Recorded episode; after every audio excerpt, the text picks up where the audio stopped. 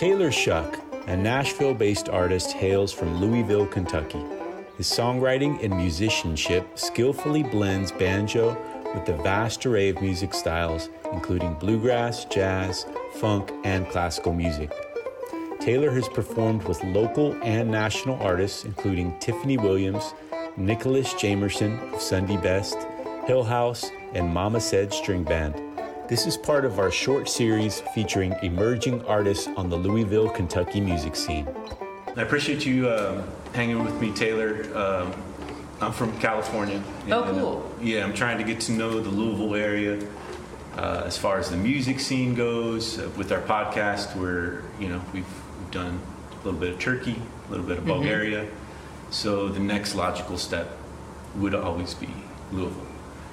That, that's what I always think after Right? Turkey. After Turkey, um, is there a Louisville sound? Do you think? Um, there's definitely bands that have like defined what Louisville means musically. I think, but I don't know if there's a set Louisville sound. Yeah. Um, there's just so much that happens that's been coming out of Louisville for years Right. and decades, really. Um, there's just so many different varieties. We had uh, Steve Ferguson. Um, My Morning Jacket obviously is a big one Right, that everyone associates with that, but also like Bonnie Prince Billy lives here right now, and there's and Aaron Bibelhauser is one of the heavy hitter songwriters for uh, bluegrass music right now. Wow. So there's just a whole. There's not one standard thing.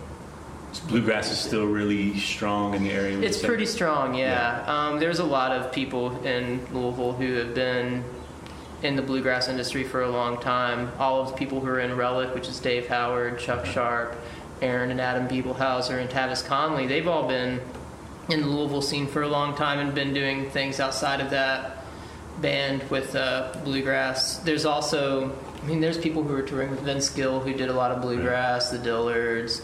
We have people who are in Bill Monroe's band from here. It's just kind of all over the place. What attracted you to to bluegrass? Um, I wasn't attracted to bluegrass Okay. at first. I was 10 years old, and my dad wanted to learn banjo, Okay. and thought a good way to get banjo lessons is to make it a father-son bonding activity. so Oh, my mom would say, "Yeah, that's okay," Mm-hmm.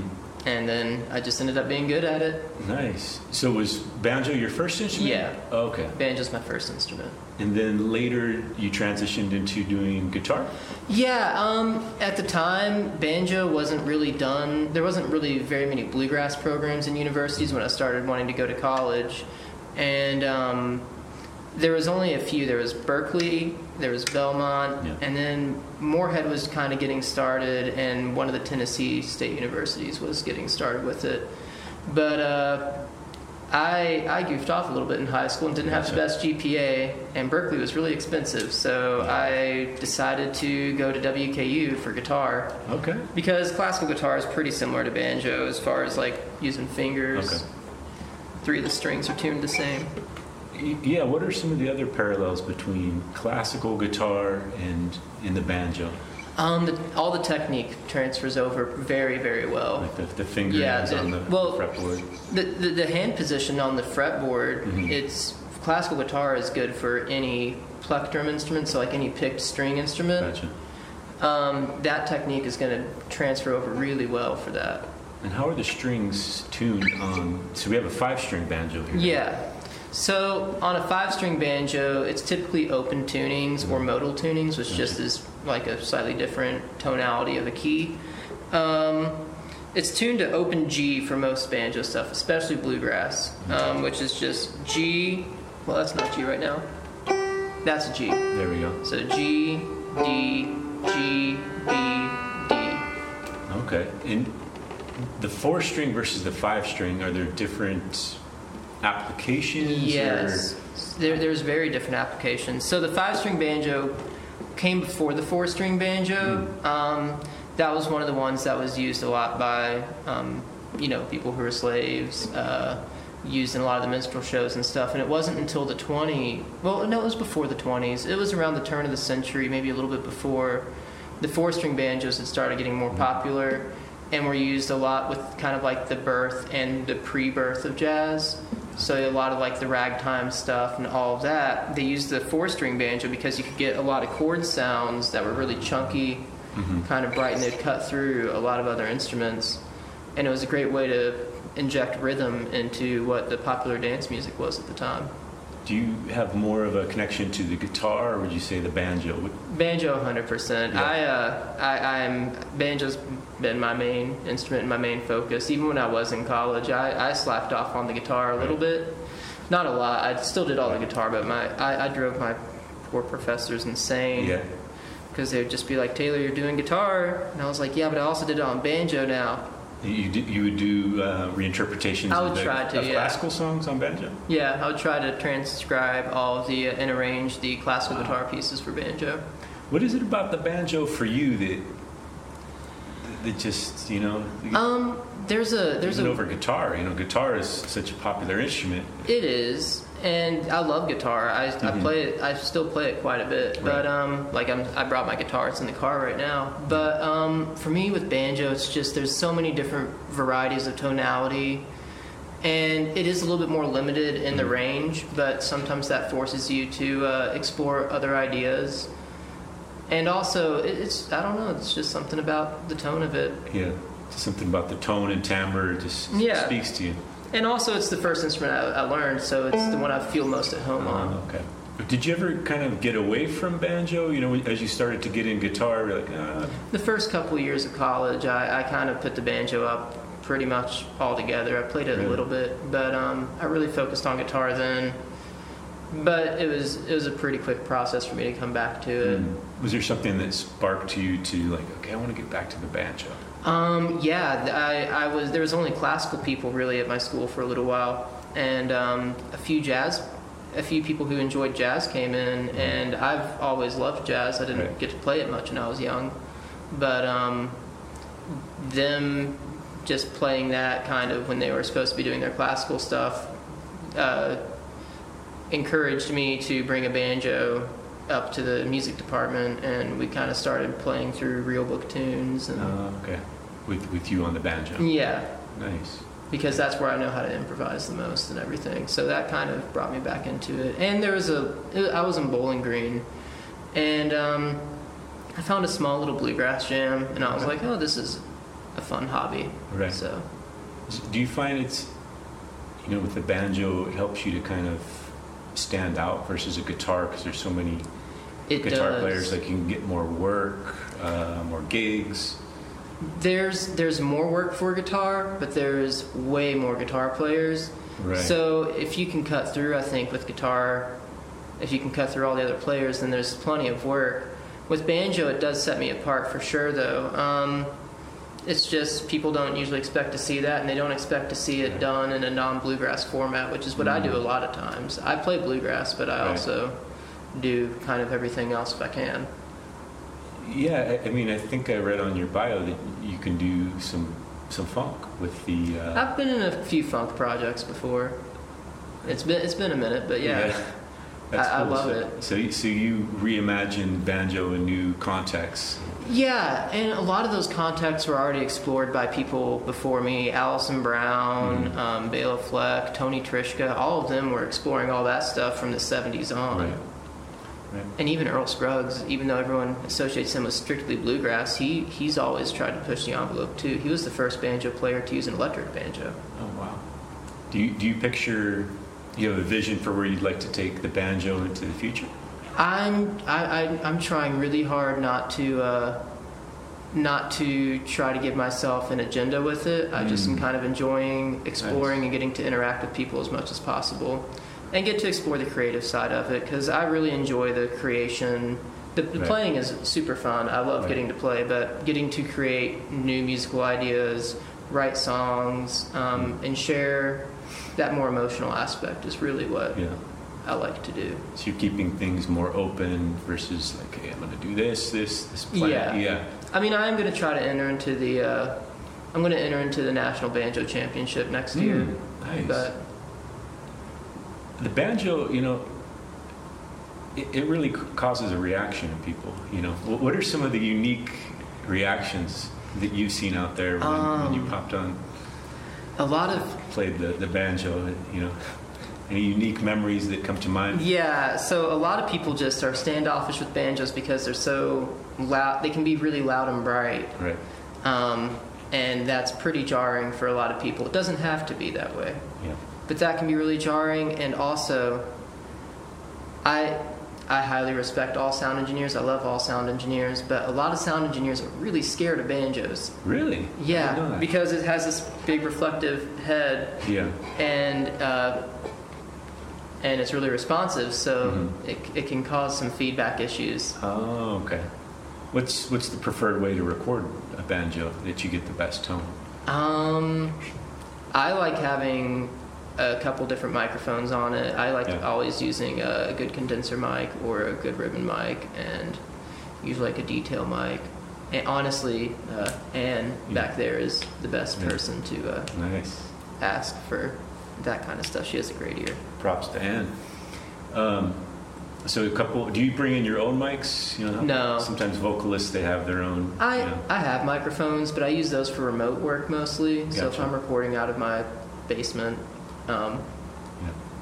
it's not it's not a glamorous home studio. It's a basement Gotcha. for me. yeah. Just get you through the Yeah. like sketches and things like that. Um, no, just like if someone needs a banjo part and Mm. it, it, it is cheaper to do it out of my basement than Oh, to okay, gotcha. pay for studio time sometimes if it's just Yeah. one track Right. Right.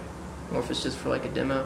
What kind of um, projects are you working on? As far as are you in a couple bands? Yeah, I'm I'm in a few different things right now. So the main project that I've been in for the last year has been Mama Said String Band, which is a Mhm. Louisville-based um, string band. It's not really it, it, it's bluegrassish, but it's not really strictly bluegrass. Um, and I've been in all sorts of different things. I played with Nicholas Jamerson, who is in Sundy Best, and um, I did a couple jazz gigs here and there, and I'm still trying to get into more of those.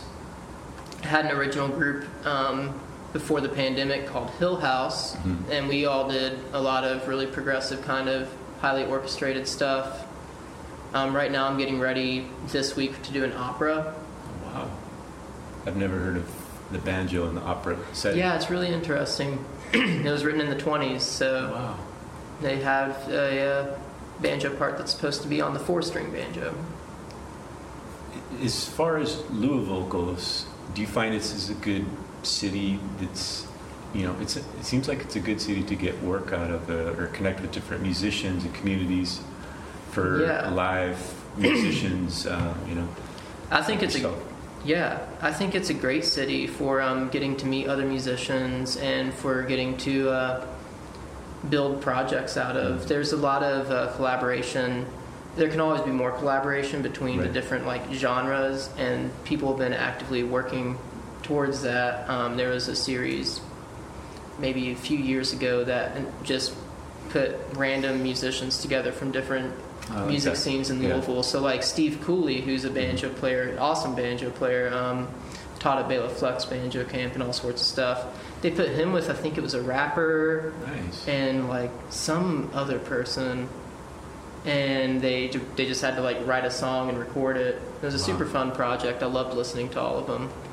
Um, so there, there's a lot of opportunity for collaboration in this town. I think growing up in it, um, you know, you always want to get to know other scenes a little bit. hmm How would you recommend someone who moved to Louisville get involved in the scene?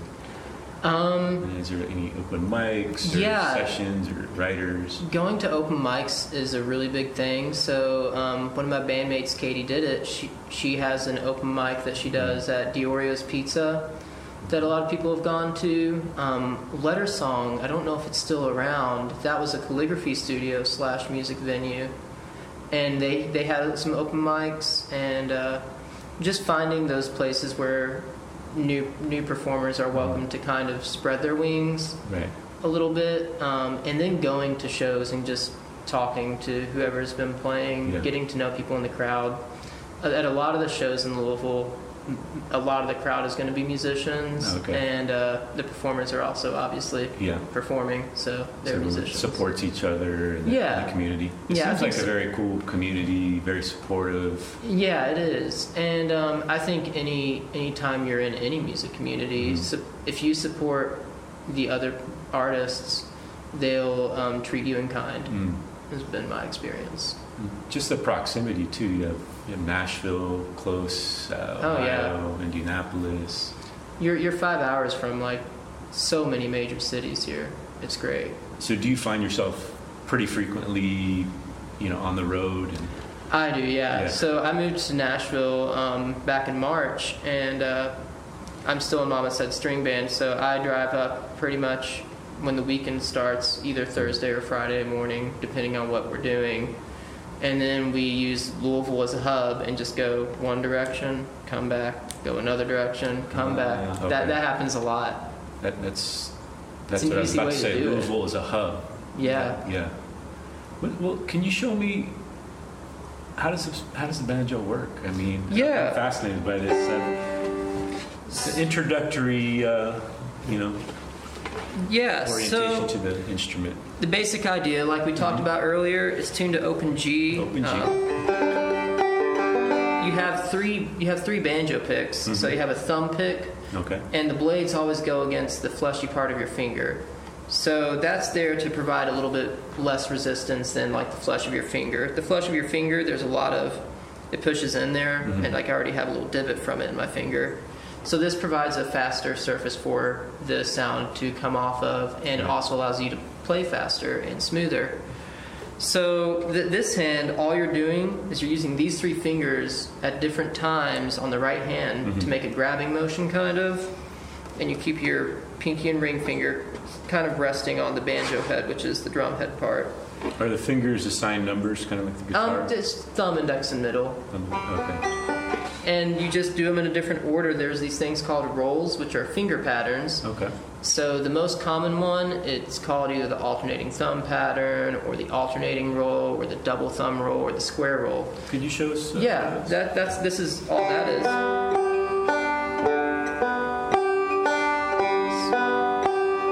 Thumb, index, thumb, middle. So that's all that is. Okay. And when you start speeding it up, though. You start getting that rhythm feeling Right. to it. And then all you're really doing is taking basic rolls. That's just one of the rolls. There's like there's several rolls, Mhm. but um, you're doing that, and you're just applying chords like.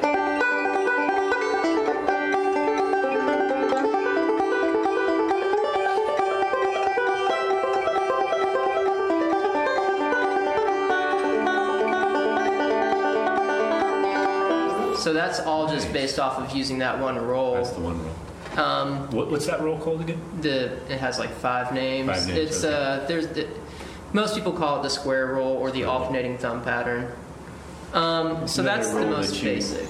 What's another roll that you really uh, get a kick out of? I use the forward roll a lot, which is just thumb, index, and middle. Okay. Um, it's just used. A, it's used for a lot of things. I've I've stopped thinking as much personally about rolls because I do so many different genres a lot of times, um, and trying to restrict myself that way. But I've also been playing for 17 years, so it doesn't make as much sense for me to think about that anymore. But that's that's the real crux of what you're doing is you're doing some banjo rolls, and you can change the rolls. You don't have to use just one. hmm And you're doing chords. So changing the chord shape. Yeah. Exactly. And uh, that's most of what it's all based off of. How do you recommend someone who to get that that speed going with uh, the roll? They start slow and build up. Yes. What would you tell a new banjo player? Um, I taught at the Louisville Folk School for, oh gosh, how many years? Um, four years. Mhm. and maybe it was five, four or five years. And um, the, the way I've always helped my beginner students with that is I start really slow, and then um, we we work on just getting the fundamentals down slow for a couple weeks with that, and then we start working on speeding it up. So when I start doing the speed up thing, what I always do is I start really slow and just keep going until people fall off. So it'll sound like this.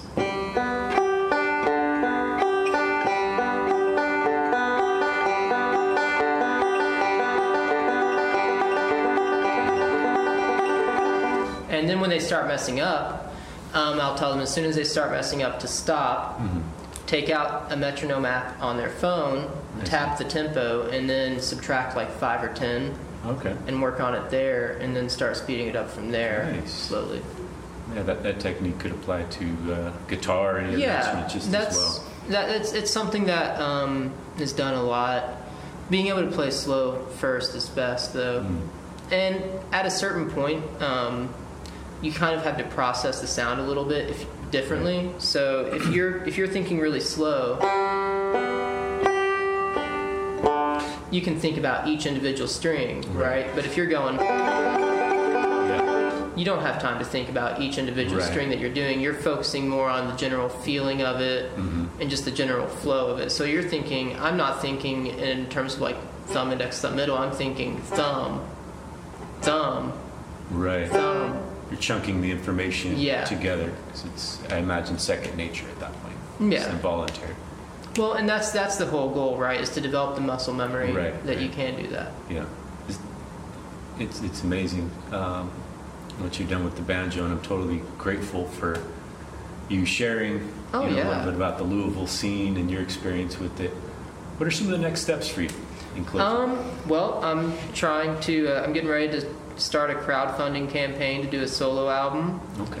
Um, I'm still doing some Mama Said stuff. I think we're planning on also recording an album down the road again. Um, the solo album stuff, I'm really wanting to explore more of my songwriting and also still do the, the banjo stuff. Right, Um, and I just want to use that as a way to, like I was talking earlier, um, get to uh, interact in different ways with different musicians Right. and just explore some different ideas. I, I'm a very, uh, I, I like to be a very sentimental player when Mhm. I can, and be very. I just, I just like to explore kind of that more soft side of things. Okay. So, a lot of my writing has been going in that direction, and I, yeah, Do you write on the banjo or the guitar? both. I'll, I'll write on any instrument. I've written songs on bass and piano. I mean, most of them have lyrics, and I mostly end up playing them on banjo Right. after they're written. But it just depends on what I have around me. Nice. It's part of your approach to kind of keep things open. As you said Yeah. Yeah, and that's that's always the goal for me. I don't ever want to force anything. I want to try to mm-hmm. be as genuine as I possibly can. Nice. Thank you.